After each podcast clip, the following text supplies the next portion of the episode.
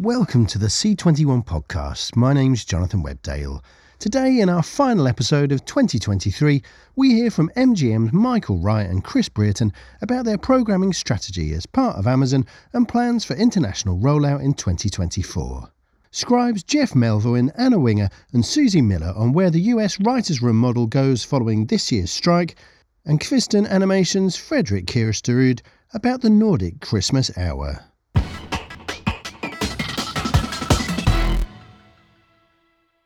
Amazon closed its eight point five billion dollars acquisition of M G M in the spring of twenty twenty-two and launched streaming service M G M Plus at the beginning of this year in place of the premium cable net Epix, becoming the new home for originals such as Godfather of Harlem and Billy the Kid, plus co-productions like A Spy Among Friends and The Winter King. Michael Wright, head of M G M Plus, and Chris Brearton, vice president of Prime Video Studios strategy at M G M Plus and M G M Alternative T V, spoke with Claire Atkinson at C twenty-one's Content London recently about the evolution of their programming strategy, how business is returning to normal after the U S writers and actors strikes, and international rollout plans for twenty twenty-four.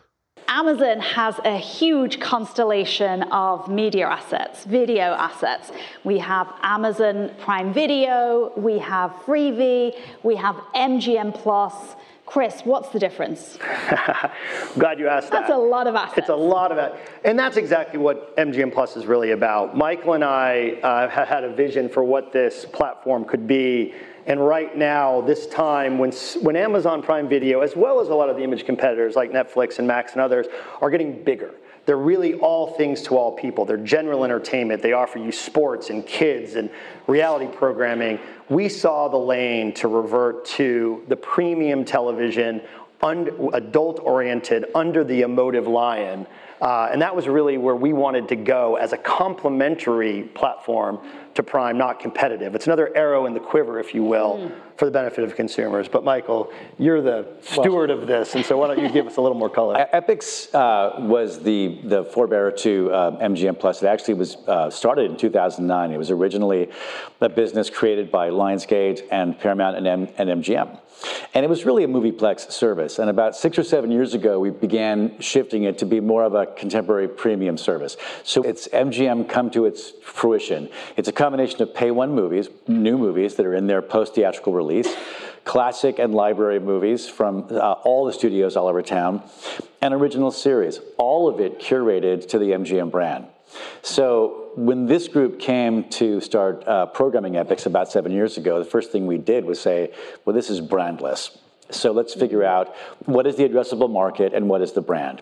And started working with Chris and the M G M folks. And actually, four or five years ago, we retooled the entire thing to be an M G M service. We just didn't change the name. I and see. Then when and it Amazon, was known in America as Epix. Epix, is, correct. Yeah. Yeah. But we began recurating the content and crafting original series and doing everything to let that service be the digital expression of M G M. When Amazon bought us, they were fantastic. They said, let's finish the job. Let's go ahead and put that name on it. Mm. So what you have now is a service that, as Chris said, it works sort of the same way the old premiums did. It is targeted to an adult audience, and it's built of new movies, library movies, and original series, all of them designed to play to that M G M audience, which is very specific. We've done a lot of brand research, so I can talk about that later. Yeah, we're going to come to that. About who the audience is, but yeah. And that's what it is. Chris, can you talk a little bit about Amazon's influence? What did they see there and say, you know, change this or change that? Or how did they change the budget? Um, yeah. what, what was their kind of input and influence over? I mean, it, it mainly has content. been a recognition of what this could be as a complementary channel, as I said before. I mean, Amazon Prime Video is vast, but what Amazon Prime Video is looking to do for the consumer globally is provide a hub, a place to go where you can experience not only the Prime Video and Freevee content, but also other channels and T VOD movies and rentals, and really be a, a destination for all of your entertainment needs. And having a channel that we own under a brand that actually, what we find when we tease the brand study a little bit, what you found is that the brand means something to people. It's emotive. People think it's cinematic. And so what we tried to do is basically, when we were merged with Amazon, we said, listen, we should really use this brand, and we should basically provide consumers in this vast landscape of, of content with a home, a place they can go where they understand what they're going to see. Mm. And they they are, have an expectation of that. And what we did is we, we just relaunched this in January of this year. It's only ten months old in the United States. And there was always a plan eventually to, to move internationally. But what we saw was the proof of concept and the success that we had literally in the first month in the, mm-hmm. in the United States, where the awareness popped, subscribers leaped. It was, we accelerated our, our plans, and one of the things we were able to do is do some global partnerships to start to manifest the M G M Plus channel as it will eventually be globally in certain markets around the world. So we've, we've kind of accelerated those international growth plans under the M G M banner, and so it's a little bit of a, of a lumpy service now, and it's different in different markets, and it will always be that from a value proposition. We don't believe in a global one-size-fits-all programming service. We believe that each territory has individual tastes and needs that need to be catered to, mm-hmm. um, and so we'll do that. But it's the, it was really interesting, and I want to remind everybody, this is less than a year old, and the results have been extraordinary. We've accelerated the international expansion because of that. Mm. Michael, this be, must be very exciting for you to develop this new service and also have a budget for some originals and kind of decide what this flavor is going to be. Uh, can you tell us about some of the shows that you've commissioned? Yeah, I can. And I, I, I'll just echo what you just said. It's very exciting because we are a very curated brand. You know, we're not trying to be all things to all people. You really can be one or the other today. You can either be a big, broad service, or you have to be curated and have a truly addressable market, which is what we've leaned into. It's a slightly adult, sophisticated audience that, as we say, it's television for movie lovers, which echoes the M G M brand. Um, we, we were very fortunate because we had some early success with our, our very first show was uh, Godfather of Harlem. That, which, is uh, which is from Chris, Chris Brancato, Brancato, who's going to be up here speaking in a bit. And he's a hit machine, a, that guy. Uh, yeah. But it was such a great expression of the as yet unnamed brand. We knew we were going to be M G M back then, but we hadn't mm-hmm. named it yet. But Godfather of Harlem is a cinematic, star-driven with Forest Whitaker, super entertaining show that is also about something. Mm-hmm. And it was, when you have your first show come out of the gate and speak so clearly and decisively to what you're trying to be, it, it's an incredible help. And so we have followed that up with shows that we think do much the same. From actually became our new number one show. It actually surpassed Godfather of Harlem this year, uh, which is a horror thriller from the entire team that made Lost.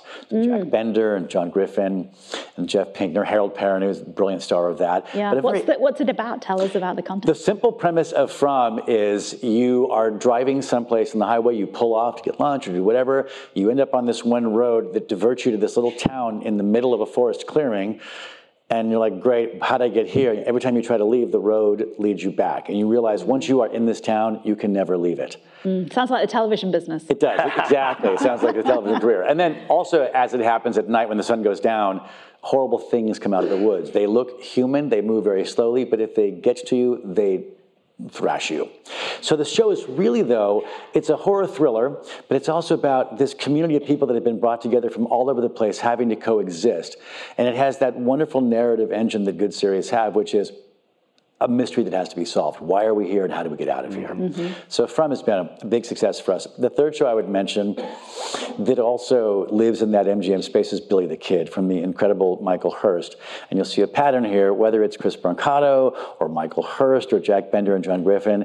These are all the result of really incredibly talented people that get the M G M brand. Yeah. Billy the Kid is the classic Billy the Kid story, but Michael Hurst's version of it is a way to tell the American immigrant story, because Billy was the child of Irish immigrants. And it's all about how he became an outlaw and why he really was an outlaw. And it has all the vitamins and minerals of a great Western, mm-hmm. but it's also about something. And then coming up, we have Belgravia, season two, from Julian Fellowes and Gareth Neame. It's a beautiful, sumptuous primetime soap. And I say that in front of Julian. Julian would say it's soap, but it's really thoughtful, smart soap set in the eighteen fifties. Downton Abbey was a soap, right? By the way, yes. It was a soap. By the way, the whole cast will tell you that. It's like yeah. the best kind of soap, really thoughtful, well-made soap. Uh, we have a new series, or limited series, Uh, also, st- uh, I don't think I can say who's starring it on this stage, but with a really marvelous star uh, called The Emperor of Ocean Park from Warner Brothers Television, and Sherman Payne and John Wells. It's a contemporary legal thriller, really beautiful, smart story set in Washington, D C Uh, From season three will be coming this year, and then Hotel Cocaine, which we're going to talk about in a right, bit. Right. Also from the mind of Chris Brancato, also very M G M, very cinematic, very yeah. smart, wildly entertaining. Yeah. Um, how many originals are you intending to commission per year? Um, and what's your cycle right now? Are you looking at twenty-five or are you full up for twenty-four? Yeah, no, twenty-four is set. We haven't announced all of it yet, but twenty-four is set. And we're already in the, in the process of setting twenty-five. It's seven or eight scripted series a year, and then three or four unscripted series. We've built a really nice business in unscripted narrative, nonfiction, uh, a lot of music docs, true mm. crime, and some genres, sports and horror especially. They've done very well for us. Are you a seventies music fan? I noticed the San Francisco one is also about well, the seventies. I'm a music fan. He's, a, he's the lead singer in, a, in the band. I, he outed you know, me. Like, he, has his own, he wants to do a documentary about himself. Someday. But you know, we're also doing a doc. Uh, we, I can't announce it. We, we have another music doc that is set okay. uh, in the nineties. nineties. Okay. And we did Punk, which is one of my one of our earlier music docs that, if you haven't seen it, it's just brilliant. It's, I think, the definitive doc series about the punk movement. So again, all of that is based on filmmakers. Allison Elwood, Alex mm. Gibney, an Academy Award-winning mm. filmmaker, has been doing great work for us. Leslie Chilcott. Uh, we've been very fortunate to get the, the best filmmakers and showrunners to come help us craft all this. Yeah. Chris, tell us about distribution. It's not just a streamer, it is linear also, um, and it's rolling out around the world. Can you talk about where you're distributed, what platforms, and to give the audience a sense of uh, how big it is already? Sure. In the United States, uh, we have basically linear distribution across the M V P D footprint, so just like any other uh, pay television service. But really the, the future of where we're leaning towards is on the digital side. So it's, it's, it's Amazon Prime Video Marketplace, Apple, Roku, Google, et cetera, and we have a direct-to-consumer manifestation. And that, that's really been, when we relaunched in January, that's what we, when we saw really a strong uptick. The M V P Ds, the classic cable carriers loved it because it gave them a service that really is, is the price of a latte. It's the price of, a, of, a, of one movie rental a month. Mm. You can have this beautiful service curated with original series and, and wonderful movies. And that was a great value proposition for their consumers. But then in the digital world as well, with, with the power of Amazon pushing through the marketplace as well as Apple and Roku, mm. really saw a strong uptick in response to the brand.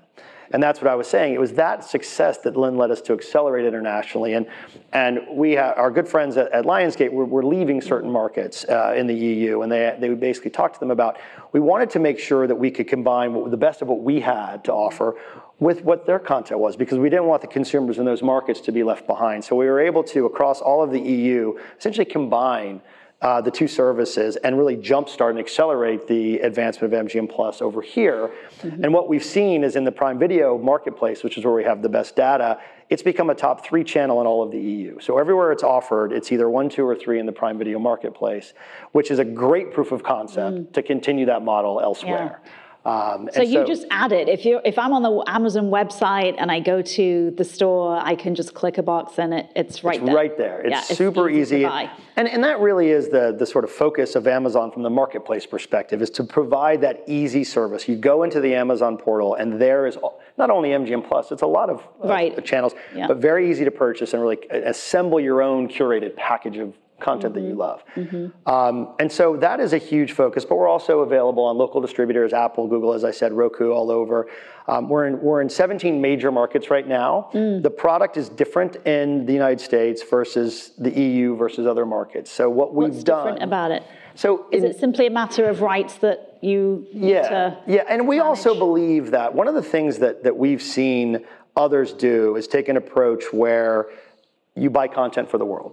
Mm-hmm. And you buy a series, you commission a series, you produce a series, and you put it off globally. But that assumes that the global market tastes are consistent. It's not something that we believe in. So we believe that each market, each territory should be programmed on a bespoke basis to tailor to the needs, desires, wants of that market. Mm-hmm. And so that's more time consuming, but I think it's a more responsible way to grow. And so that when you enter a market, you sustain in that market, you're there, you're a reliable content source for the long term in that market. So we're going a little slower than a global rollout, but what you're going to see over the next twelve to eighteen months is us take on more and more territories with the M G M product as the base, product from third-party partners, and then what we're going to start to do is take some of the U S series and movies and start to populate them mm. on a territorial basis where we think that piece, that show, that movie will play best mm. for that market. So that's what you're going to see us do. I see. Are you in the room on movie green lighting in any way? Can you do you give them input about what you think is going to work for M G M Plus? Well, Well, we have, I, I wear multiple different hats, right, right. so uh, at, at Amazon. I hope you get multiple paychecks too. Singular paycheck. But uh, the, so in that regard, we have in the United States a, a, a pay one deal with, with M G M Movies. And the, the proposition there that's really fun for our fans is that we have what we call the sneak peek window. So we get it first. Early, it's going to be basically pushed, pressed up against the classic transactional window. Yeah. So the consumers are going to get a chance to watch their favorite movies from M G M early, and that's a benefit of having the service. Yeah. And then in the international market, as I said, right now, the M G M movies are primarily exploited through Prime Video, but that's going to evolve over time as the as the markets evolve. This might be a dumb question, but to me, M G M is known as the, the place where uh, that created Bond, that distributed Bond, and was associated with double oh seven for uh, all of its life. Um, is there any idea that that might come to M G M Plus in any way, or there might be shows that, that come eventually, or movies that, that well, might... We already have the Bond movies. You've got the Bond movies. We do, and we rotate them. We share them uh, with Amazon as well. But yeah, I mean, we already have the Bond movies, the Rocky movies, all the classic M G M I P, and people don't know this, so nice opportunity to share it. We're, we already have it. We have a Best of M G M Row, we have Rocky, we have Bond. So the, the, the whole service has been crafted over the past year to be the extension of M G M, including all those classic movies. Mm-hmm. Um, as far as original series, that's really a function of sometimes the filmmakers themselves, the owners, and Amazon. So as the programmer of the service, oh yeah, you'd kill to have that. But and yeah. there will be uh, M G M I P that is adapted. Now we can't talk say, about it, but ooh. he's got some. Uh, yeah, got some things like he's working some news. on. I can't say it on the stage, but there are a couple really wonderful pieces of M G M uh, I P that we're adapting right now that will be part of the service. Yeah, and we, we see it actually at, at Amazon. In the U K, I think there's a show, double oh seven. So the, the Road to a Million is actually a good example. The, the Road to a Million is a, it was commissioned before the acquisition, and it's a fantastic manifestation of Bond mm. in, in, in the real world. But when you look at the programming that, that Michael puts on M G M Plus, is you, you don't see a lot of competition-type reality programming. Mm. So even though that's an M G M I P show, that doesn't necessarily mean it fits with right. the ethos that right. Michael's curating. Yeah. So I think when you see the shows that we will announce over the next year, it'll make sense. It's it's very consistent with what we've been doing in terms of that cinematic style and the narrative approach, much more in line with that sort of classic perception of M G M. Yeah. That's a terrific show, but a, yeah. a competition game show would probably not be as good not a fit. Not for you. Yeah, I can see service. that. Yeah. Um, So let's talk about the economy. It's been a little bit of a rough year for everybody. Yeah. But the bright light, I guess, is that the strike is over and yes. people can get back to work.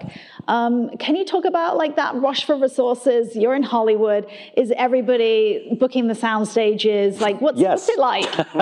Paint that picture for I, us. I think it's been, been a bit, it's, I would say, describe it as controlled chaos, because it's not anybody's first rodeo, and everybody saw the work stoppage coming. I think it mm. lasted a bit longer mm. than everybody hoped and believed it would.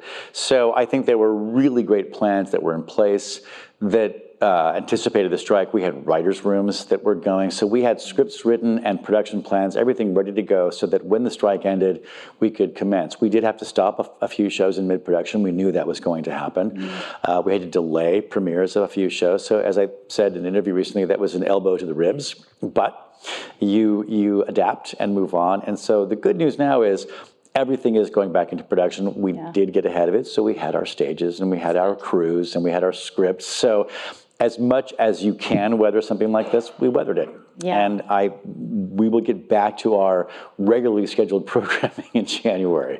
Right, right. And one of the benefits, too, um, of having a, a more modestly sized slate, you know, mm. the, the eight series, we're really focused. Mm-hmm. So every show matters a lot. Mm. And so from a standpoint of the curation, the talent that's brought in, the timing, the production, the, the focus is there.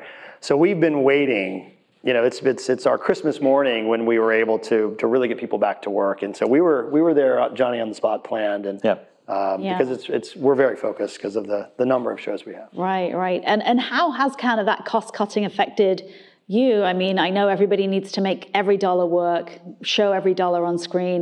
Um, how did it change how you were working this year? I mean, obviously the cost of debt went up, inflation in the cost of shows. Um, can you talk about that in any way? I'm not sure it affected us as much, because we've the, the our business plan has always been to run on a self-sufficient, cash flow positive, profitable basis. Got it. So that has been the mandate, the vision of M G M Plus from the beginning, and Epix prior to that. So as we, that's why as we roll out internationally, we feel very confident in our ability to enter a market and sustain there, because we have a profitable business model that is self-sustaining. I mean, it's part of the ethos, honestly, of M G M Plus. We've always had to do a little bit more with a little bit less. And I think it's actually to our benefit, because in any sort of challenged environment, if you already have that as part of your D N A, right, it doesn't really rock your world. You know, we've kind of always looked at it as, okay, how can we make the best possible programming, uh, make it or buy it, and do it in the most efficient manner. So that's mm. sort of baked into our business plan. Mm-hmm. Do you see the budgets going up as you grow and, and revenue increases and profit increases? Do, how, does, how does it work well, shows at Amazon? Go up. How do they think about numbers? Successful shows go up anyway, because you pay an increase year over year. If anything, I think if we, if and when, as Chris said, responsible growth is sort of also part of our ethos. We we like to make the money and then spend it. I think you probably see us adding shows as mm. opposed to making more expensive shows. There, there are always shows that in order to make them right, you got to spend a bit more. But I think we've built a business around knowing what can be made mm. at a certain number and made to be premium.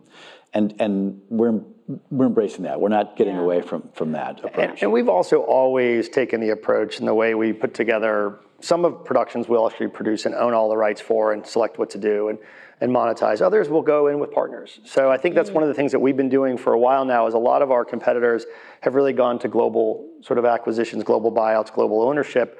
We're very, very flexible. And in fact, a lot of our programming lineup has been produced here, and we work yeah. with a lot of great U K and, and international producers. Belgravia, Spy Among Friends, a lot of our biggest hits, um, uh, War of the Worlds, these were shows that we sourced out of Europe. In fact, some of them were bought here, some were bought at Nibcom. Yeah. It's, a, it's a, a central part of our business. Are you looking for any co-production partners right now? Always. Or any partners, distribution partners? What, what kind of conversations are you having internationally at the moment? I think anybody that, that, that can help service the M G M brand, mm. and whether they bring bring finances to the table or not is sort of secondary. Sometimes we do, sometimes we don't. I mean, like a lot of people, we have leaned more into owning our own content, because that does give us distribution and programming flexibility. But, you know, we buy from everybody. We, we have licensed shows, homegrown shows, co-productions, acquisitions, all of it. Mm-hmm. We're nimble. Yeah, I got it. And I think the one thing that's fun about as the service evolves internationally faster than we expected is we can look to do co-productions where we're not only acquiring U S rights, but some territorial rights as well, again, that mm-hmm. manifest that we think is really appropriate for the territory, for the brand. So we're going to start to evolve that. that. That's where we'll spend more of our money, is again, either more shows or more territories as mm-hmm. opposed to more expensive. Mm-hmm. Um, and if I'm a program maker and I want to come to Amazon, um, how would you describe what you're doing differently from, from uh, what your colleagues are doing at Freevee or um, at Prime Video? I think at the end of the day, it's really about the brand that Michael described, and that cinematic, adult, not that Prime Video is not doing mm. that, because they are, mm. but that's our singular focus. And, and I think that really it's, you know, we operate, the M G M Plus operates completely independently from Prime, best friends, but mm. but independently nonetheless with the creative decisions and the green lights. And so um, really it's about appealing to this man. Well, I, I think that, I said this earlier, so I don't want to be repetitive, but we really do lean into that M G M brand. As Chris said, Amazon's amazing, but Amazon has a much broader remit than we do, mm. and they're playing to a much broader audience. Mm. Of necessity, we've chosen a very specific audience. I, I've believed forever in the addressable market approach. I mean, identify an audience that is not monolithic, but specific. Mm. So I can tell you, our audience is over forty. It's a little more male than female. They love movies. They tend to watch series that feel like movies. It's mm. We just did a brand study. Uh, one of the best brand uh, companies in America, Minor and Associates, and those are always fascinating, because you really, you know, you you ask for the truth, so you might get a report back you don't like. Yeah. But this, so this was the third brand study we had done, the first since we rebranded as M G M Plus, and it was like your dream. It was an A plus, because they came back and said, first of all, the M G M brand is huge. Mm. It means a lot. It, it, it, the brand equity, the brand trust to consumers. Mm. I mean, you could spend a ton of money in five years and not have the brand equity you have in M G M. So that was a huge boon to us. But it also means something very specific to consumers, because in entertainment brands, Uh, what I was taught and believe is that it's it's about promising experience as opposed to a retail brand or a product brand. People with, a, with an entertainment brand come to expect an experience, and the M G M brand promises really satisfying commercial fare that's also very smart, cinematic, high production values, t- typically star-driven. So when people see M G M Plus and you study it and do a brand study, what comes back is, wow, this is a powerful brand. And guess what? Your content is mirroring that. That was the big win for us, that our original series and the movies that we are choosing, the audience felt like that is a that's a really great expression of the M G M brand. Yeah. So we're delivering on that already. Do, do you think Jeff Bezos saw that in the marketplace when he made the eight billion dollars bid for M G M? I, I think I, he clearly saw that he needed a piece of Hollywood and that that could be a piece of the jigsaw puzzle for global domination in this business. I, I think that the rationale for Amazon's acquisition of M G M, I think, is pretty clear, which is we had one of the Hollywood's largest film and television libraries, which is cannot there are be not replicated that many of those. Oh, oh, in over one hundred years, right? Yeah. There's been a lot of content produced recently, but this is a breadth of content over one hundred years that spans different filmmakers, different ideas, different generations that I think is super unique. That also spawns a tremendous treasure trove of intellectual property. Mm. So the ability to basically, as Michael likes to say, create familiar surprises, a remake, a sequel, a spinoff, an inspired by, there is just a treasure trove of that intellectual property there for the taking to, to basically bring to a new audience. And then the know-how of the company. We had a thousand brilliant people working every day in a scrappy environment, in a small boat, in a big sea. And that know-how that we brought to the table was something that, even though Amazon had a studios business, you know, we had done it differently, and we had had to um, you know, perpetuate that M G M brand. And so the know-how. So I think it was really those three things, but it was all cloaked under the brand, right? It was the, the people who worked at M G M pre-acquisition and even today worked there for a reason. There was pride in that line, pride in that brand. And, um, and I think he saw that. Yeah. So, I mean, obviously the competitive landscape in the U S is incredibly uh, thick with competitors. We have Warner and H B O. We've got uh, Universal and Peacock um, and Netflix and everybody else, Paramount. Um, what is the competitive advantage that you get from being part of the Amazon constellation? What does that bring to you that maybe the other guys don't have? One thing that we've just done in the United States that we're going to replicate uh, later this year, most likely in Europe, which is Amazon has Fire T V, which is their connected T V product. Um, and we did a big promotion starting just recently with, with Black Friday of everyone who buys a Fire T V in the United States, and they sell a lot of units. I'm not allowed to tell you how many, but they sell a lot. Yeah. Um, gets an M G M Plus subscription on us for six months, and then they roll to pay. Mm-hmm. That promotion and that exposure, because when you set up your T V, you click a button, M G M Plus is there for you in a way that's super unique. And that that support, that distribution support and marketing support to the hundreds of millions of customers of Amazon and exposing them to the great product that Michael's curating is really a huge benefit. And so we've done that with Fire in the United States. And as I said, a lot of Fire T V owners here in Europe, and we'll look to replicate that here most likely later this year. I'll add one thing to that as well, because this also came back from the brand yeah. study. I think I've used the phrase before, we're the, the best service that a lot of people have never heard of, which is actually an advantage. Because when you have a really great product that you can introduce to people, what we have found through the brand study is a much higher percentage than is normal saw it and loved it and said, wow, it's priced, we're, we're priced less than everybody else. And there's a lot more content on it than people expect. I think a lot of people hear M G M Plus and initially think this is a classic movie service.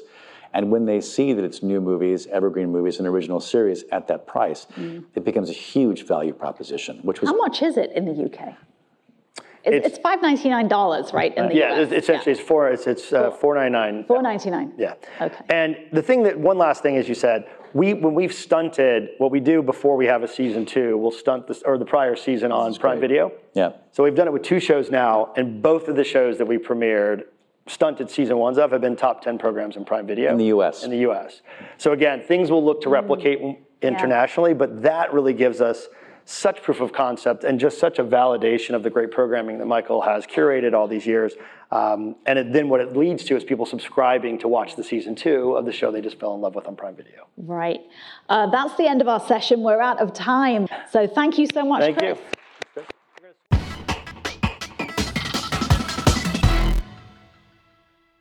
From the beginning of May till the end of September this year, U S film and T V scribes were on strike as their union, the Writers Guild of America, sought to hammer out new contract terms with studios and streamers represented by the Alliance of Motion Picture and Television Producers. Key to the dispute were issues over residuals and the potential impacts of artificial intelligence, particularly on the writers' rooms that have traditionally been the beating heart of U S television. Showrunner, author and teacher Jeff Melvoin, writer, producer and Airlift Productions founder Anna Winger, and screenwriter and playwright Susie Miller spoke to Michael Pickard about the conclusion of the strike, what's next for the writers' room model, and the extent to which it's crossed the pond. Delighted to be joined by a great panel to to dig into the weeds a little bit um, about one of the biggest industry talking points of, of the year. Um, we're obviously all aware of the strikes that have recently uh, concluded, which is fantastic news uh, in the U S. Um, and hopefully production will be back up and running, particularly in the U K, where we, I think, have realised how much of our industry is reliant on the studios uh, from the U S using our studios. Um, so we hope that sort of it levels out a bit next year. Um, so we're going to dig into that and, and just get some viewpoints on, on writers' rooms, really, from around the world. We have Susie, who's sort of based in Australia and works in L A and, and the U K as well. Anna, who people will know from her work in Germany, where she's based in Berlin. Um, and we have Jeff, who's a, a seasoned veteran showrunner um, of multiple projects in the U S. Um, so maybe, Jeff, we'll start with you. Um, I think we're fairly, I hope we're all maybe aware of the origins of a writer's room model and, and perhaps how it was born out of the need for a, a twenty-two, twenty-four, twenty-six season episode that would run, what, September to, to May in the U S. I mean, just tell us a bit about, um, as, as a you know viewpoint from the U S, what the strikes were about in terms of the writers' room uh, issue, and perhaps what the result of the strikes has, has been. It's a it's a big topic, but uh, for about thirty or forty years, the American broadcast system had worked with rules that didn't necess- they were never necessarily codified. They were driven by commerce. That uh, you had to do twenty-two episodes a year, and and the roots of American television go back to actually radio. Uh, radio was the first medium that was developed to uh, where a lot of pioneers thought, how can we put uh, thirty-nine episodes of a show on every week and, uh, and and make it of a certain quality? And when T V came along, uh, that system was simply transferred to uh, to television. And television in the early days, in the sixties, fifties, sixties, they did thirty-nine episodes a year. And it was only when uh, the broadcasters discovered that the audience would sit still for reruns that they cut it down, and it eventually became twenty-two episodes, so you could repeat every episode and get forty-four weeks of programming, and uh, uh, and then you could stunt the, the other eight with with other things. Um, and that was the universe that I started out in in, in the eighties. Um, things began to change when H B O broke through with The Sopranos, and suddenly there was a completely different economic model um, with, with subscription television. So it wasn't advertising driven.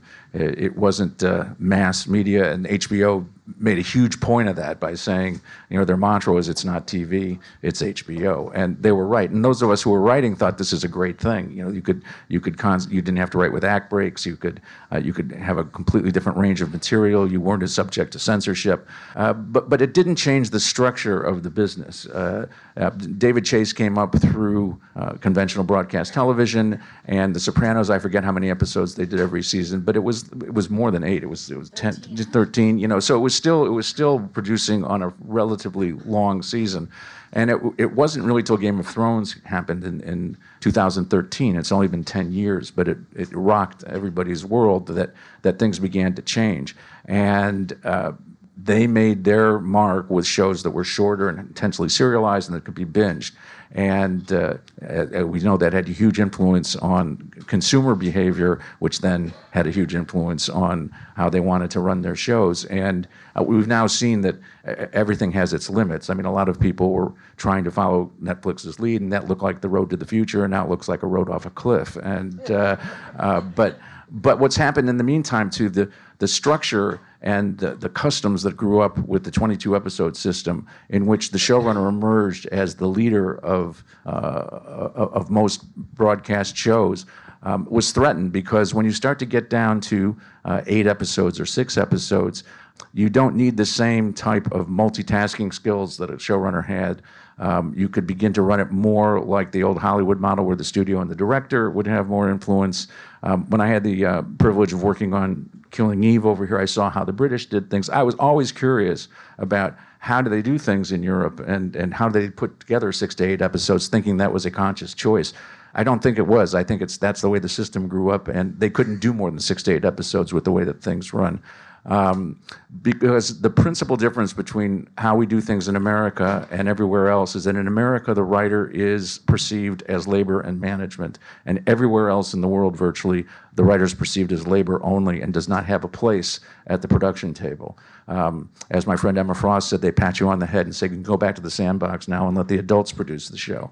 And uh, uh, so what's hap- what happened, and it's a long answer, but, it, but, it, but it, you need the context, is that Uh, the way that the streamers operated is they suddenly realized if you're going to be demanding all the scripts in advance and you're going to cross-board them, um, it's not the same model as when we were writing continuously through twenty-two episodes. So they discovered, well, we'll get the scripts in advance, we'll do a mini room, uh, which is a terrible term because it, it can be used to describe any number of different sins. But essentially the mini room meant we'll get the writing done first, we'll dismiss the writers, and then we'll just carry the, the, the lead writer, the showrunner through. Um, to handle whatever, because the, the assumption is, well, the scripts are done. We all know scripts are not done before they are actually shot. You know, they, they go to prep, and you have to make all sorts of adjustments, and, and then through production. And then for those of us who are privileged to have final cut, post-production is the final rewrite. And, uh, uh, and, and in America, the showrunner has final cut. And so you're actually seeing everything through.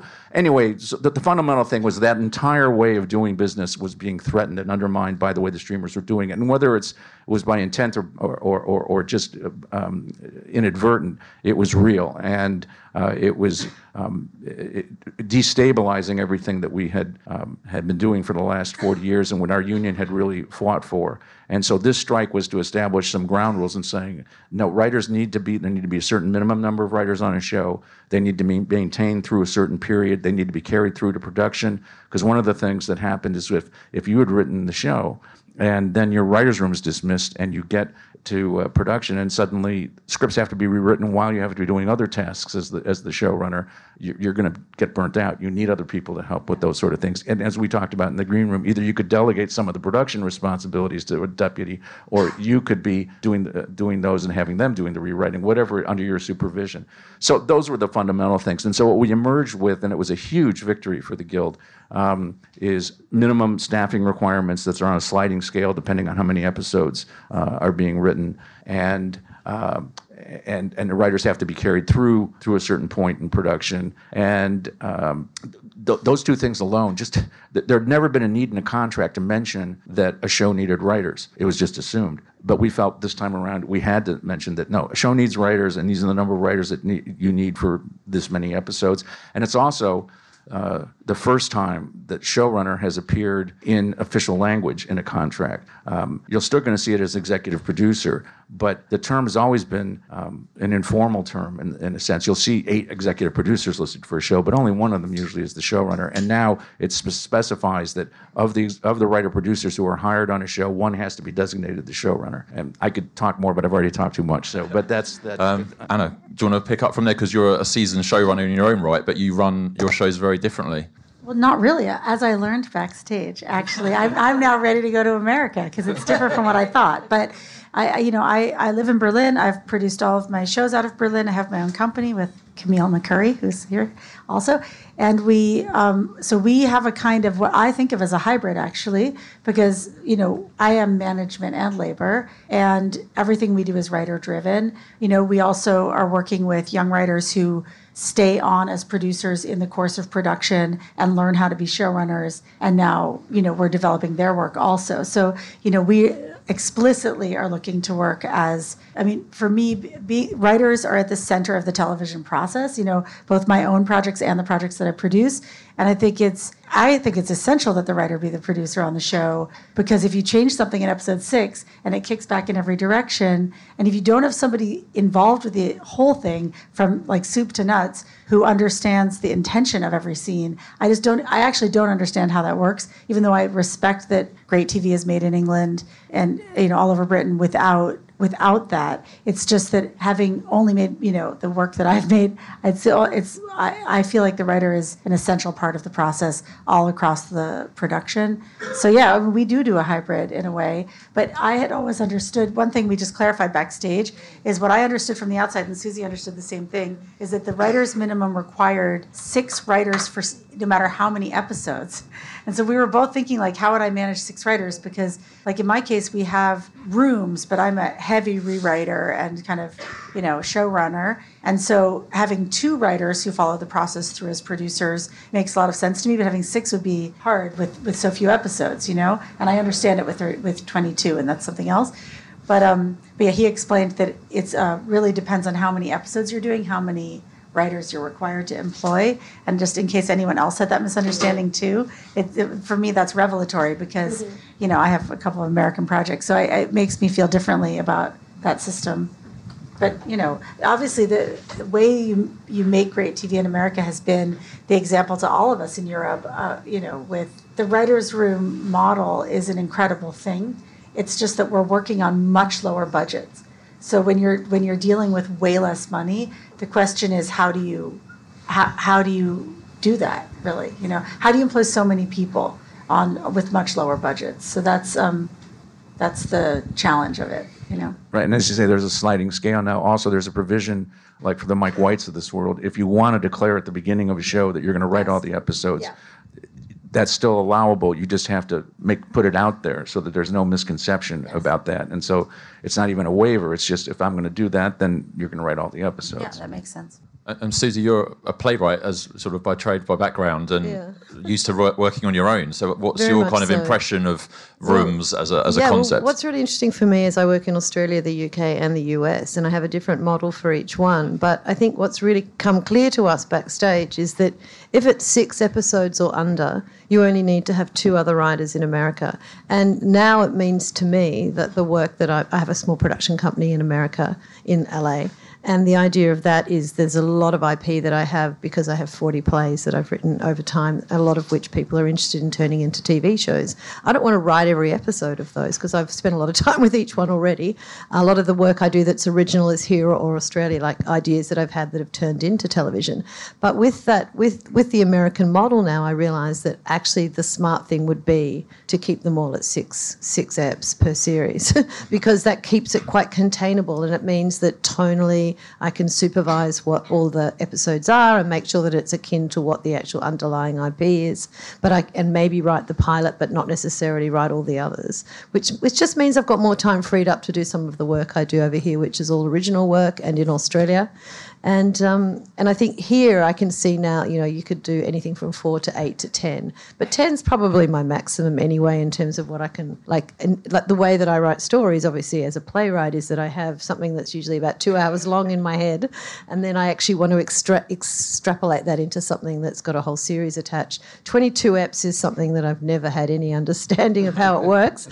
But I was, um, until we saw Jeff backstage and could actually ask this question, we all assumed that you had to have five five writers, even if it was six eps, which to me was like, that's really going to put a problem in my little my company structure as to how we do pan out that I P.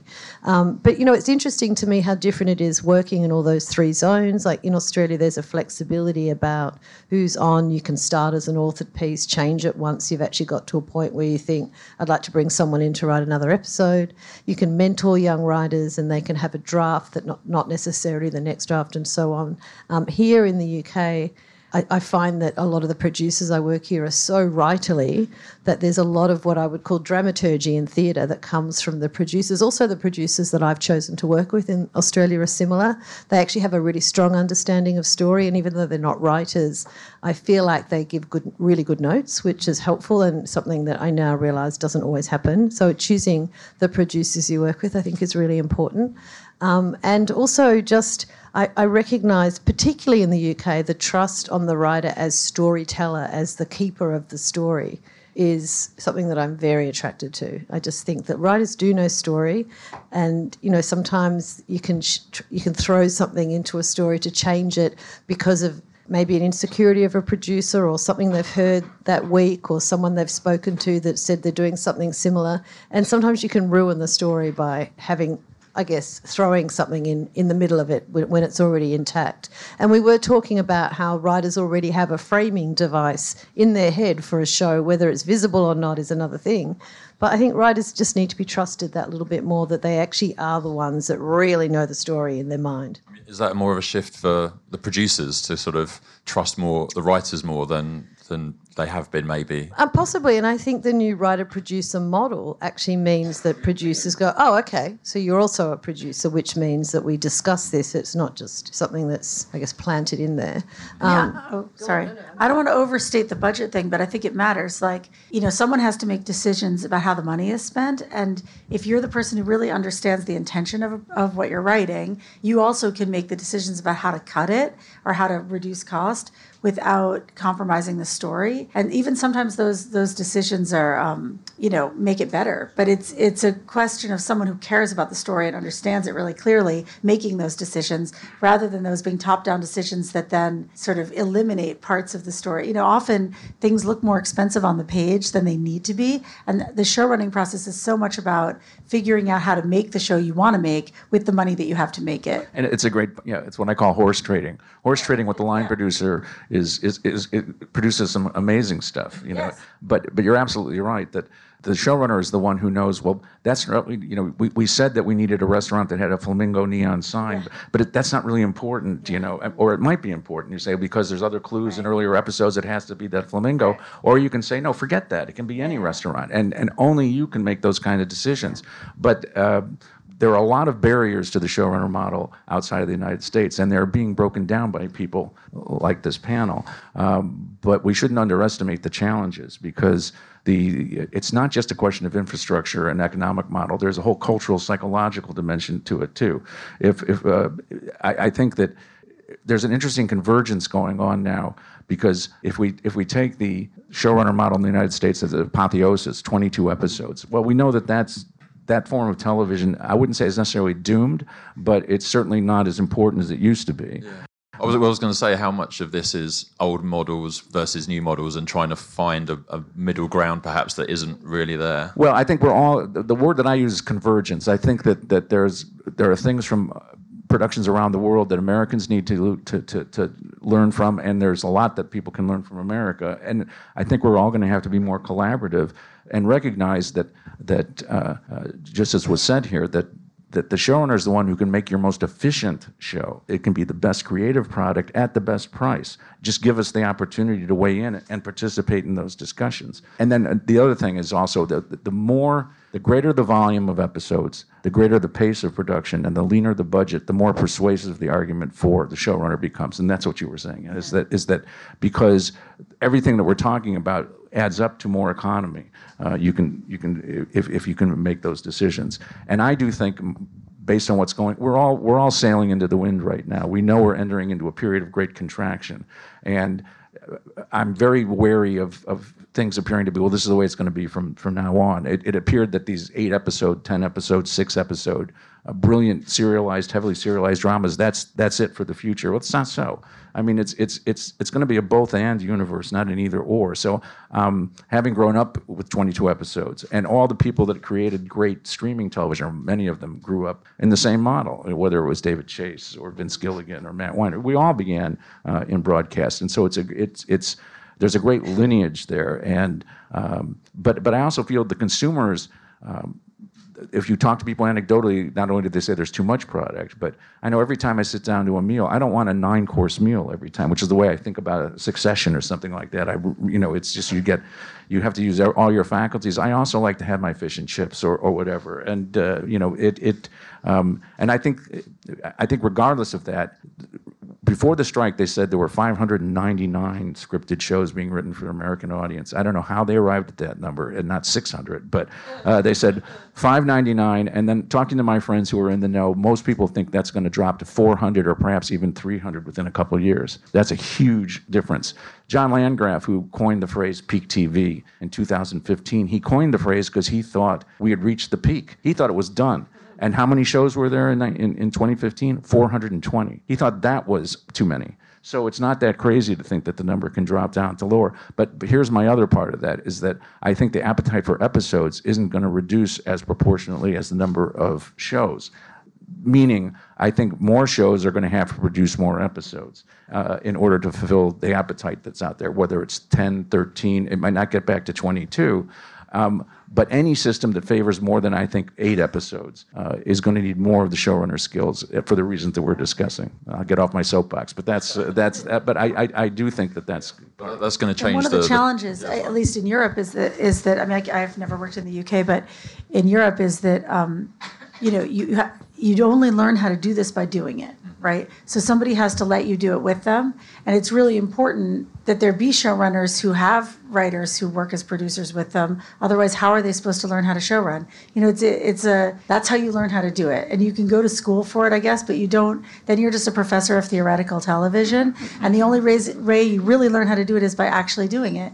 And, you know, we, we experience that every day in, at our company because we have people who you really see how someone who's never been in a sound mix of something they were there when they shot it, and then they suddenly understand what it's like after it's been sound mixed. You know, these are all these details, makeup, music, all of it. You know, is those every all these moving parts that make up what you see on T V are, are kind of equally important. You know, and to be involved in something from the script process until the finished product, including, by the way, in my opinion, promoting it, cutting trailers, you know, launching it into the world, P R, all of that, the whole process of like really making something and giving it life in the world is really important. So I think, you know, we don't have a union and we don't have a way of enforcing that people include, you know, other people in the process. But I think the more that writers are in charge as producers themselves, the more they'll see that it's useful to them to have other writers working with them as, you know, deputies, because that's really how they're going to learn how to do it.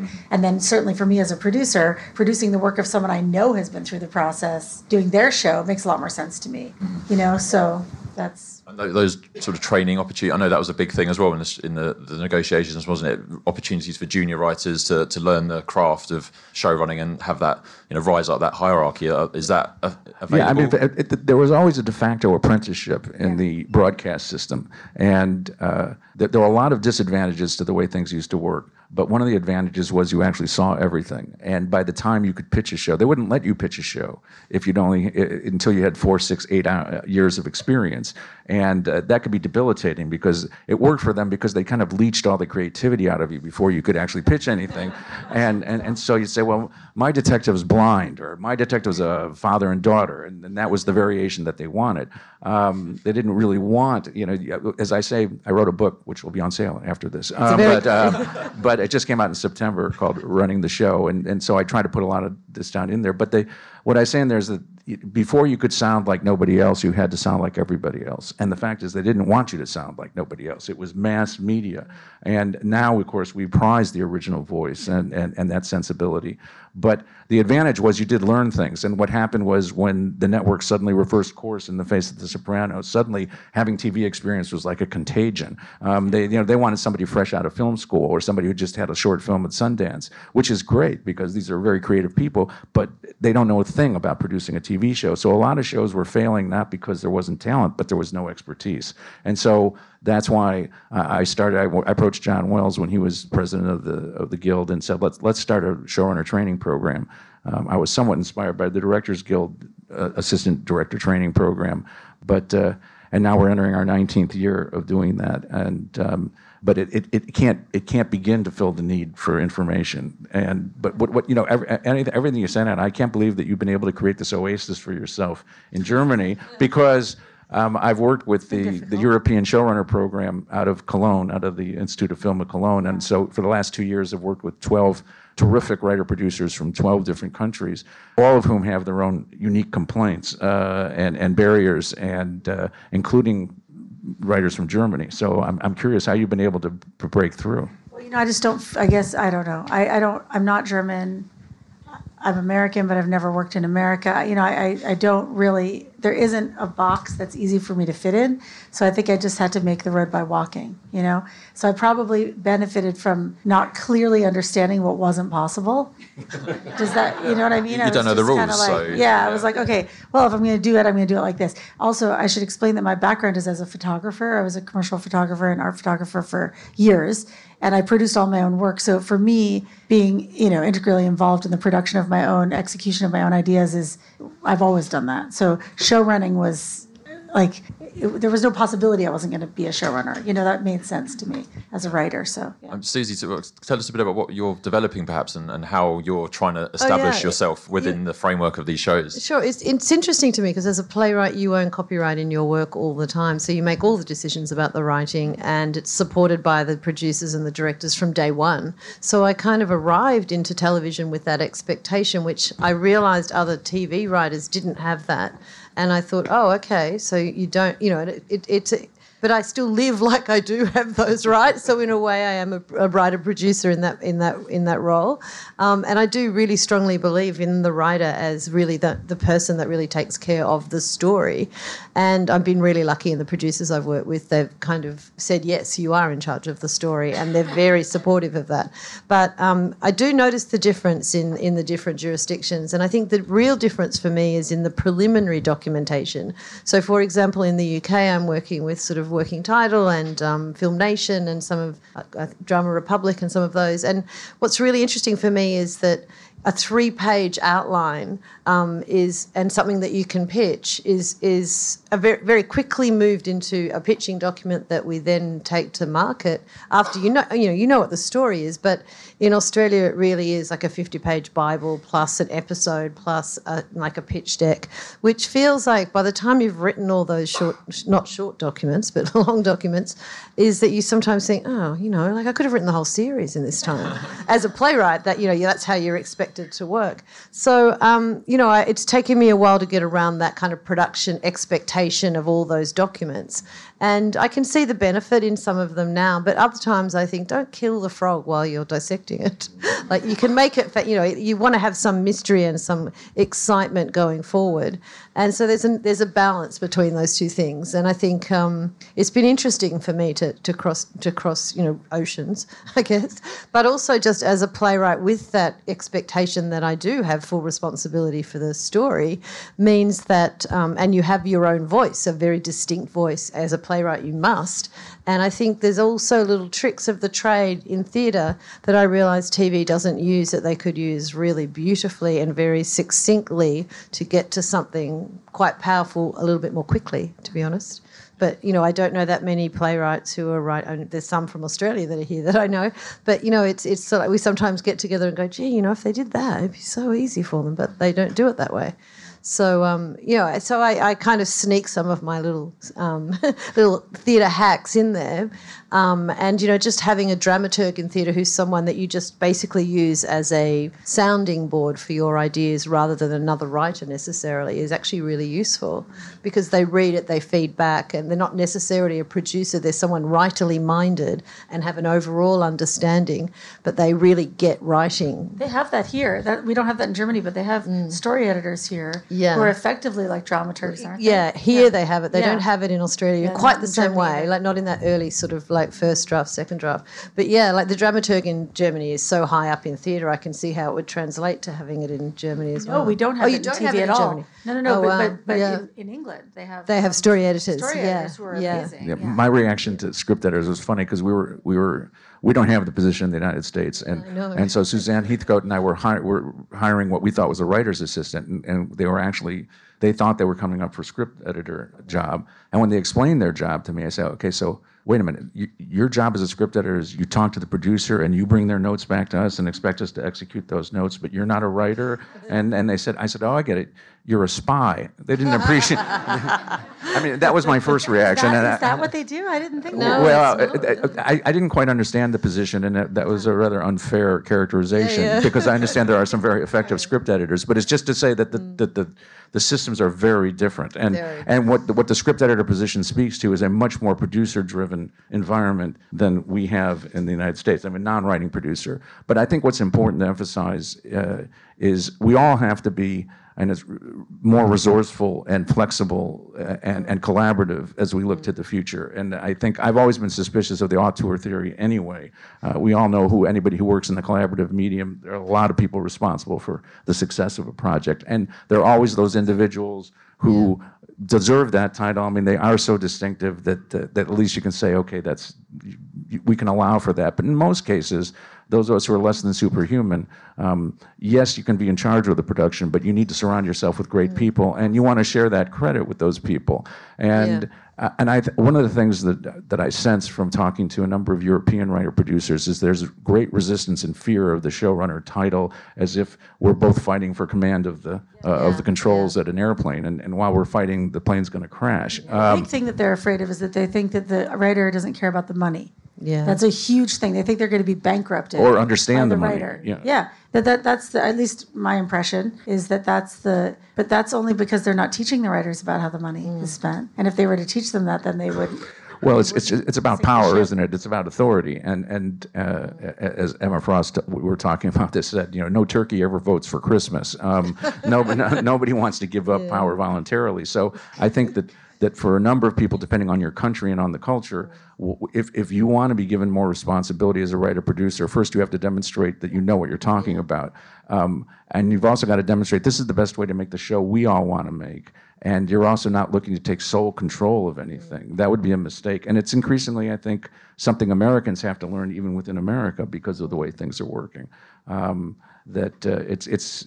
that there has to be this idea that the showrunner model, as you well described it, is the best way to make an efficient, effective, creative show. But mm. a lot of people need to be involved. But like I said, the threat um, to existing producers of surrendering power to a writer, mm. um, I think is real. And I yeah. think that uh, that's a that's a tough challenge for a number of people that I've talked to, is how do we convince mm. the powers that be that actually you need to share a little bit of the authority with me. I just want a place at the table. I don't need to take over the table. Yeah. I mean, eventually I want to take over the table, but but uh, but uh, but at least I want to start by having a seat at the table. And, that, yeah. and that's been difficult for people. I don't know what the experience of the audience is, but well, that's... We've that, got a few minutes left. We started late, so I think we're allowed to run a little bit on. Are there any questions?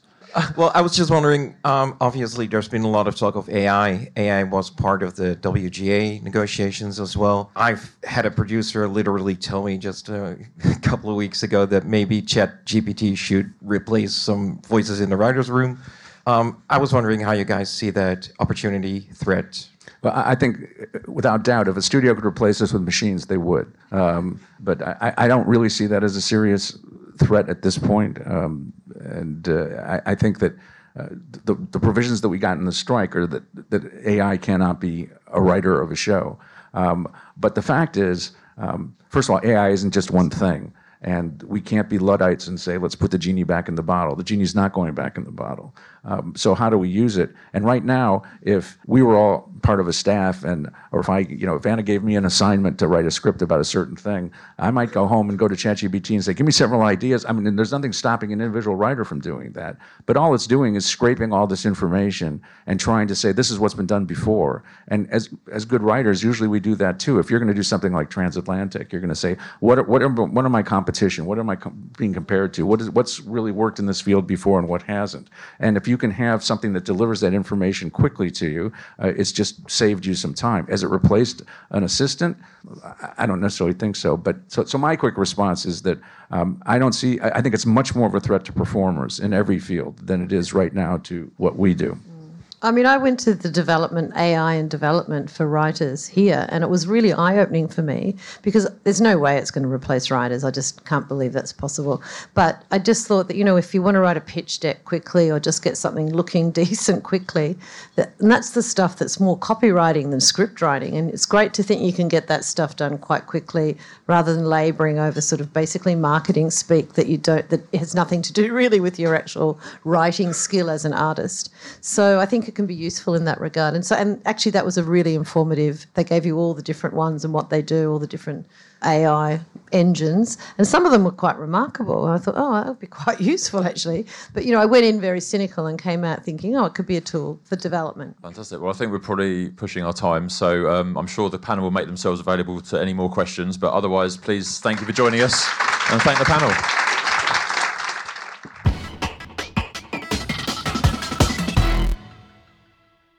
Now over to Nico Franks to introduce our next interview. Set to air on Christmas Eve in Norway, Finland, Denmark, Iceland and Sweden next week, the Nordic Christmas Hour features a variety of beloved Christmas stories created by various animation studios from across the Nordics. An initiative from Norway-based Qvisten Animation in collaboration with Norwegian podcaster N R K, it now has all the Nordic public broadcasters on board, and the plan is for the tradition to continue well beyond twenty twenty-three, with writing already underway on animated films that will air in twenty twenty-four. I spoke to Qvisten Animation's C E O, Fredrik Kiøsterud, about the process of producing the films and how it could serve as a template for Nordic animation studios and broadcasters to co-produce non-festive animated programming in the future. We also discussed the impact tools that use artificial intelligence may have on the animation industry in twenty twenty-four and beyond, as animators worry about the future of their roles while bosses at studios look to cut costs and make the production process more efficient. Well, we launched uh, the Nordic Christmas Hour uh, last, last Christmas in um, all the Nordic countries uh, for the first time. And uh, that program was sort of, uh, the idea was uh, founded between uh, N R K uh, here in Norway and Qvisten Animation. And um, it's meant to be the new tradition at uh, the uh, on Christmas Day here in Norway. I mean, we, I grew up with the, the Disney Hour, which still is on T V, which has been for decades. And uh, this thing is sort of a program put together to gather all the Nordic storytellers and to be become a tradition on Christmas morning as well, hopefully. Uh, it will be running for fifteen years is the plan. So this is the second year moving into a tradition for Christmas, for families. So fifteen years, okay. So are you a fan of Christmas? Does that help? Yeah, I mean, uh, I am a fan of Christmas, and most Norwegians are very into the, the Christmas tradition. And um, of course, it's it's a an issue whether the families stick around T V at a given point on linear T V. The, but the numbers from all over the Nordic countries last year was that, okay, this, this is a program that attracts the family and was seen, I think, speaking from a Norwegian point, uh, N R K uh, did much more viewers than they believed uh, launching it. So I guess it's the traditions are, during Christmas time are quite strong, and uh, we got to learn that they are quite strong throughout uh, the, all of the Nordics. Uh, Finland did great, Denmark did great. So yeah, I'm a fan, and obviously then the, the Nordic children families are a fan of it, uh, watching it either Christmas Eve or first day of Christmas. So it's a little bit different. And are you finding people are looking for that thing that they can all watch together? Because obviously there's multi-generations coming together at Christmas. Everyone's potentially looking for that thing that can unite them all, is going to please them all, and not have everyone watching their own thing on their own devices, which would be a bit depressing at Christmas. I think that's quite uh, an important uh, reason for this becoming so popular, that, I mean, both the younger ones and uh, the parents, to put it that way, are seeking for some time together, sharing something on the screen with something, some cookies and some cocoa on the table. So, so I think that, especially during Christmas time, and I guess that's uh, the same in U K, I guess, that also the cinemas fill up with family films, and people seem to want to to be together and enjoy something in common. So yeah, I think uh, especially on Christmas Eve, sitting down, preparing for the dinner and the, the presents and all we have, Uh, I think really people want that on those days. And so is it six studios from six different countries that you're that are taking part this year? Yeah, there are uh, studios from all over the Nordic countries, Iceland, Norway, Denmark, Sweden and Finland.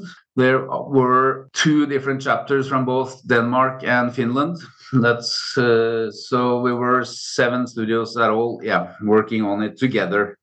And I think that was one of the one thing was to gather all these famous authors and all the traditional uh, heritage of uh, those books. Uh, for us as a studio, I think that we worked together with, let's say, the best studios in the Nordics. It became some sort of a a family of both the I Ps and the authors and the studios and actually the broadcasters. So the whole project became sort of a very Nordic uh, collaboration. I mean, these other studios, we do work with them once in a while, but everyone was heading towards the deadline, making their very best, and uh, to sort of show both all the all the other countries, how they sold it, uh, design-wise and animation-wise. There are all kinds of techniques in the program,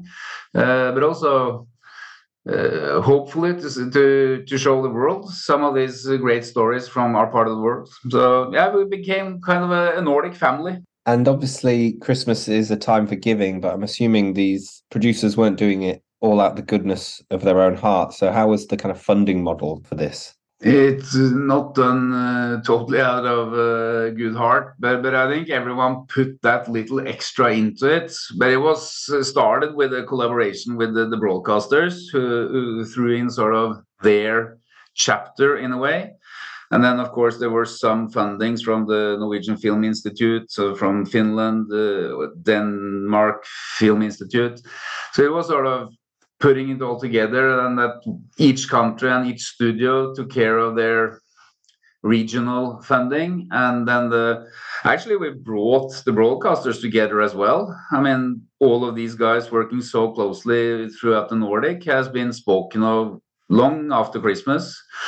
So it was sort of, I think all the broadcasters put a little extra into it, the studios put a little extra into it, and we got the, the funding to to raise the whole program. So, but, but I think it became not a competition, but, but a cool thing with the project was that each studio, actually, we were competing in a friendly way, sort of showing the other ones how we would solve it and our take on it. So, so with all of those elements, it became really a high-end program. It is really high-end from with the contribution of every studio involved. Is one distributor taking care of all the films together, or are the production companies kind of individually getting the rights to their to what they created to distribute?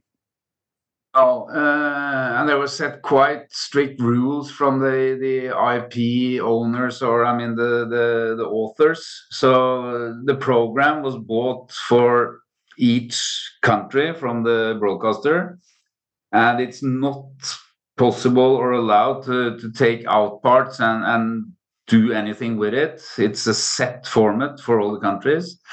And uh, there's been so much, I mean, there's so many into this. It's the broadcasters, it's the authors, and it's the studios. So we haven't, uh, we have one distributor for worldwide, but we're still uh, working on all those contracts to get it out on the worldwide market. But it will be represented by one distributor for the rest of the world uh, as one format and closed with all this, as um, Lindgren and Tove Jansson Mummy and everything.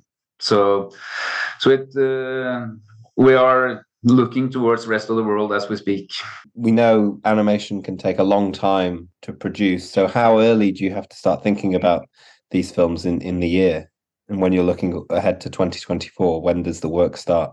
This program will sort of sixty percent of it will be set for the for the next uh, ten years, to put it that way. It's sort of that with, we try to establish that some of these chapters are uh, consistent and will stay throughout all these years. And then we start, there is a possibility for each country to add a new chapter or take one out and bring one in for each region.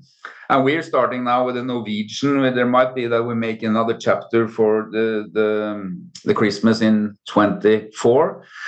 And of course, as you say, a, a new chapter of five, six, seven, eight minutes take approx a year actually to, to produce. So so we're now writing a, a new new story um, with some of the authors that will come on board for twenty-four.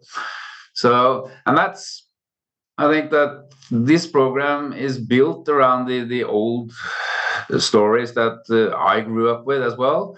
But it's also meant to be the, uh, a format and a program that allows new authors and new I Ps to, to show up uh, for a year or two or something. So it's it's kind of a dynamic program. Uh, someone are set for the tradition to be, and some spaces are open for bringing new voices to the screen from the Nordics. It's a bit of a dystopian thought, but we're seeing evidence that not too long in the future, generative A I software, you'll be able to type in, make me a ten minute animation involving a snowman and Nordic mythology. And there, there we go. Obviously, it wouldn't be broadcast quality, but how conscientious are you of, of that potential future? Well, um, and that's easy for uh, might be easy for uh, some of us at the studio to say that I think the A I will be a a very useful tool. But as you say, uh, one can get a bit of frightened by the whole thing as well, because as you say, the, the next Christmas hour could be done in ten minutes by a person writing it in. But uh, I think we discussed it quite a lot. And I mean, that discussion exploded this year. Uh, we are focusing very much in the studio that uh, there will be needed people and hands on deck, but definitely all the tools and everything we can use uh, A I to. Uh, we just, in a way, have to wish welcome. What we as a studio are afraid of are not being part of that development and, uh, I was going to say, progression. I mean, it, it it's come here and uh, we have to learn it and we have to put it into our production. So, I mean, the, the producers and the scriptwriters are using some tools to, to, to help them out with the writing and the sketching and so on. And even the animators are integrating some tools and so on to, to help out. But at the end of the line, we, we do believe that some people need to direct even the A I. I don't have a good answer, but as a company, we've sort of said that we need to to say, we have to say welcome to it and don't be afraid of it. And uh, if it becomes a tool that makes the Nordic Christmas hour in ten years, someone will have to come up with the idea of bringing these stories together and so on. So we, yeah, I don't have the accurate answer to it, but just this summer, quite a lot of the artists in the studio became kind of frightened and what will you do and uh, will I lose my job? But I think that we have to say no, but you'll have to learn to use the tools and uh, that will gain more time to spend on creating stuff and challenging the A I. Hopefully we'll be here every Christmas as long as the Nordic Christmas runs, every one of us. That's my hope for this Christmas.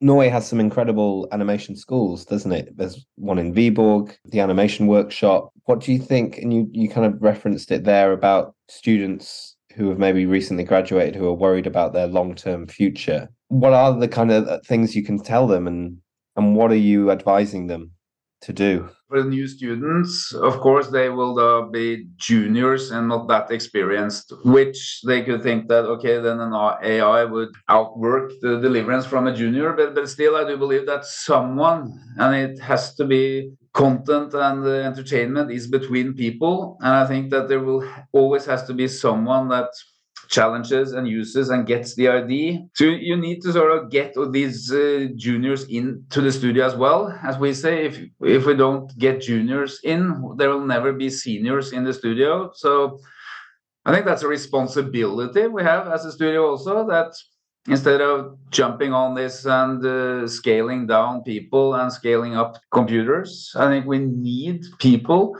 to, to create and deliver and challenge and think otherwise than the A I. I mean, that that, that sounds um, maybe how should we think differently from the A I? But still, I embrace that uh, the young ones educate into this branch. And uh, as far as Qvisten can uh, set some rules, we will try as long as possible to keep uh, the doors open for the young ones. We need that uh, as a studio. I mean, even for me, if, if this studio was just containing computers and I was shouting Nordic Christmas Hour episode forty-three, nah, I, we need people. It's a simple answer in a way, but but still, what kind of channels, formats, uh, the people change. Uh, we need to be open-minded and see what kind of uh, yeah, channels and uh, devices are the stories told on, and so on. So I do believe in people. What about the attitude from broadcasters and streamers that you talk to? Are they interested in whether you're u- how much you're using A I at the moment? No, they they're not. Um, but I have to say that uh, A I uh, in our studio, we have sort of uh, we're working on it on two different levels, and that is as a as a small studio in in Norway. Uh, one thing is all the tools and uh, and uh, things you can use in the actual production. What we are part of at the moment is a big science project uh, funded by the Norwegian government on how we can use A I to predict what uh, our audience worldwide, for our sake, uh, would uh, embrace or uh, want to see. And, and and that's kind of a cool project because, uh, I mean, the big uh, streamers such as Netflix and all the other ones, they have tremendous loads of data and so on to, that they can uh, use for their um, productions and uh, creations. And uh, this project where we're actually through Roblox uh, being able to, to play and ask uh, our main audience, which are from the Qvisten studio point of view, youngsters from six to fifteen, that's our Our films and content are mostly made for kids and youngsters. So, and, and that's turning out to become a really helpful tool, sort of to, to, to find out what is the next big hit. So, but from from knowing that, okay, this is what they actually want to, to see or uh, explore, uh, then we're going into the production phase and creation phase, which is still as we did it five years ago in a way, but with help of the tools. So, so I think uh, for a small studio, A I is very useful for getting kind of data and uh, insight and what have you to, to sort of compete and deliver to the big uh, broadcasters and streamers. As well as the Nordic Christmas Hour, what other projects can we expect from from you in twenty twenty-four? From our studio, we are um, in production with four feature films at the, at the moment, uh, and actually the the first film, uh, which target with a target audience, uh, I would say fourteen plus. It's uh, it's a quite. Um, Over the top film, which is called Spermageddon, which is a, a race with all the sperms, uh, which is a is a um, which is a really cool film. Also because we've usually worked with a six to ten years old audience. Qvisten uh, has produced some twenty features with that audience. So, so that one is releasing uh, September next year.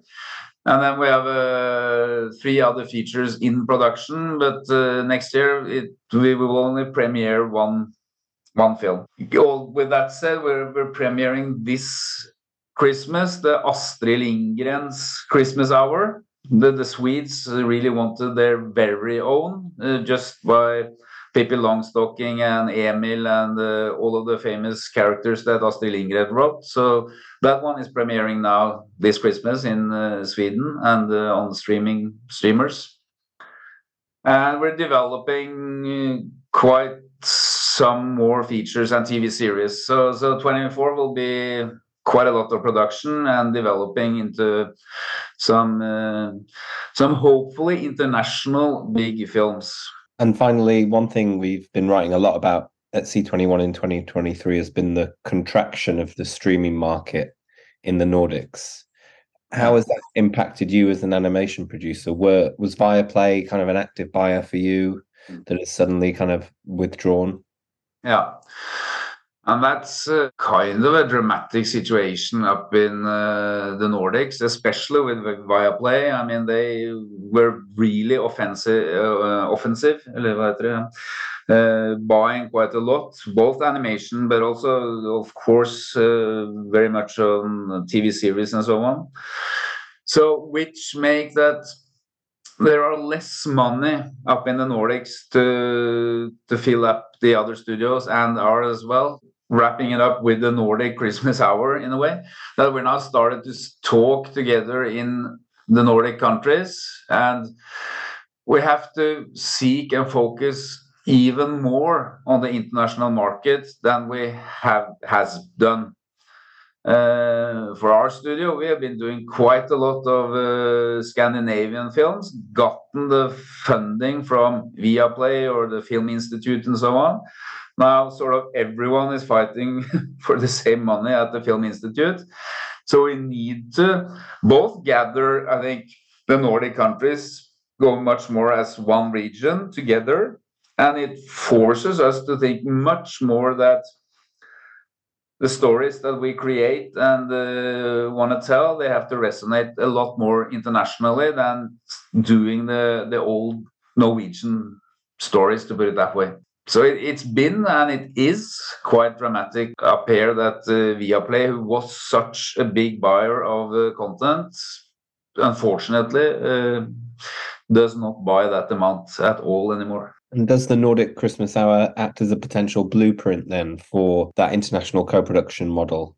I think so. And I was just in Copenhagen discussing this with the, the cultural ministry of all the Nordics. And, and, and I think that uh, what we experienced by not competing with the, the broadcasters and the, the money, but actually going together as the biggest studios in the Nordics going together to bring this to life. I think that set sort of a model that we could, that we really want to explore further on. And uh, maybe at C twenty-one or something at some time, talk as a Nordic voice and not just as a Qvisten Norwegian voice when we enter and come out into the international uh, market.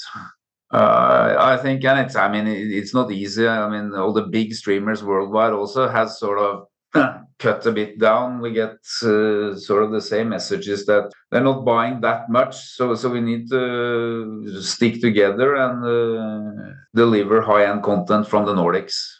Fredrik Kiøsterud speaking with Nico Franks. That's all for this episode and for the C twenty-one podcast for twenty twenty-three. But we'll be back in the new year with plenty more. So until then, happy holidays from all of us to all of you. Thanks for listening and wishing you all the very best for twenty twenty-four.